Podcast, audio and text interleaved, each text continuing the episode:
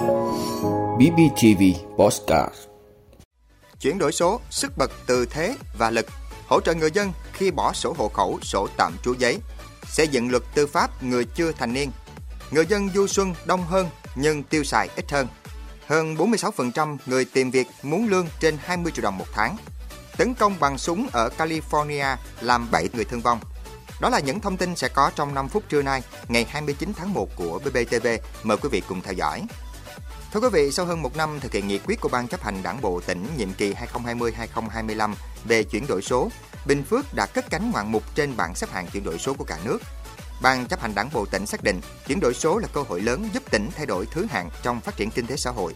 Qua đó, phát huy vai trò thế mạnh là một trung tâm vùng cực tăng trưởng của khu vực phía Nam. Không có lợi thế sẵn có về công nghệ, nhưng Bình Phước đã vươn lên đứng vị trí thứ 9 cả nước về chỉ số đánh giá chuyển đổi số DTI.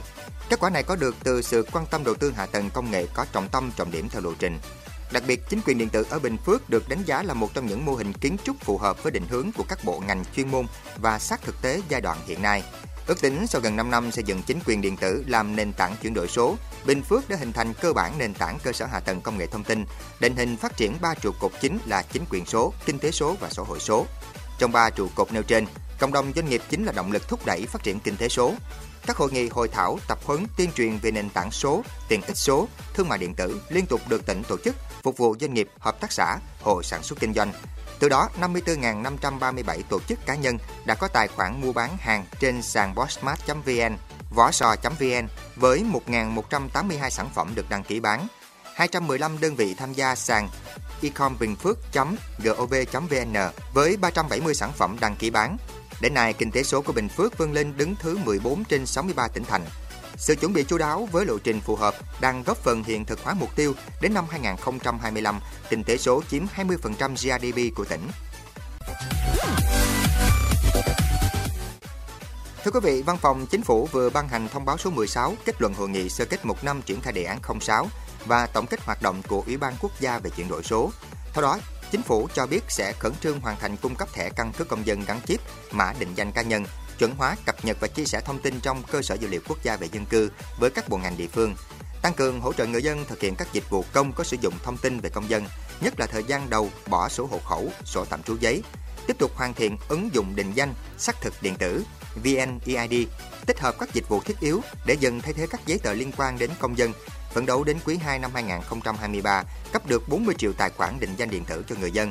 Thủ tướng Chính phủ giao Bộ Thông tin và Truyền thông phối hợp với Bộ Công an chỉ đạo các doanh nghiệp viễn thông khẩn trương xử lý dứt điểm tình trạng sim rác. Thưa quý vị, Văn phòng Chính phủ đã có thông báo truyền đạt ý kiến của Phó Thủ tướng Trần Lưu Quang liên quan việc chuẩn bị ý kiến của Chính phủ về hồ sơ đề nghị xây dựng luật tư pháp người chưa thành niên trên cơ sở đề nghị của Tòa án Nhân dân tối cao, Phó Thủ tướng yêu cầu Bộ Tư pháp chủ trì phối hợp với các bộ ngành tổ chức liên quan dự thảo ý kiến của chính phủ đối với hồ sơ đề nghị xây dựng luật tư pháp người chưa thành niên. Nội dung này trình chính phủ trước ngày 10 tháng 2 năm 2023. Trước đó, Tòa án Nhân dân tối cao được giao nhiệm vụ chủ trì dự án và biên soạn luật tư pháp người chưa thành niên. Đến nay, dự thảo cơ bản đã hình thành 6 phần, 16 chương và 268 điều.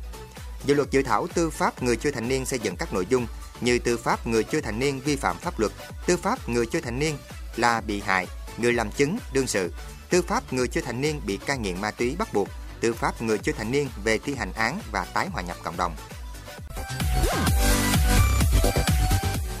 Thưa quý vị, từ ngày 29 tháng Chạp đến ngày mùng 5 Tết, cả nước có khoảng 9 triệu lượt khách nội địa du xuân, tăng 47,5% so với cùng kỳ năm ngoái. Tuy vậy, tổng thu từ du khách chỉ ước đạt 17,5 ngàn tỷ đồng, giảm 30%.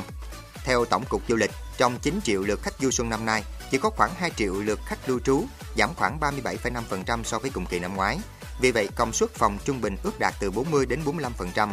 Lý do là trong dịp Tết Nguyên đán, các lễ hội văn hóa du lịch tâm linh được khôi phục lại, nhu cầu đi du lịch kết hợp với các hoạt động tâm linh tăng cao và chủ yếu là đi lại trong ngày. Khách lưu trú giảm, kéo theo tổng thu du lịch giảm so với cùng kỳ năm ngoái. Một lý do khác là do ảnh hưởng của suy thoái kinh tế toàn cầu và biến động kinh tế xã hội trong nước nên sức mua của du khách giảm, khách hạn chế chi tiêu hơn khi sử dụng các dịch vụ du lịch chung và cao cấp.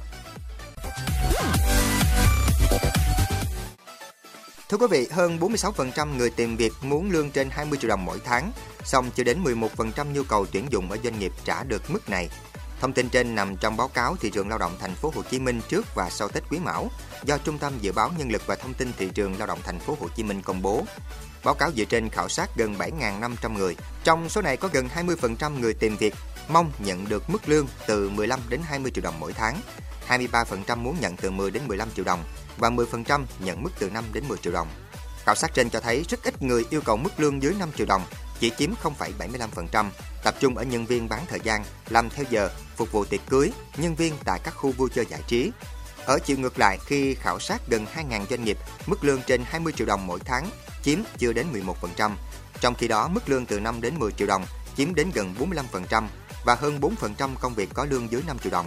Theo đánh giá của các đơn vị tuyển dụng năm 2023, kỳ vọng về lương của người lao động đang khá cao so với khả năng chi trả của doanh nghiệp.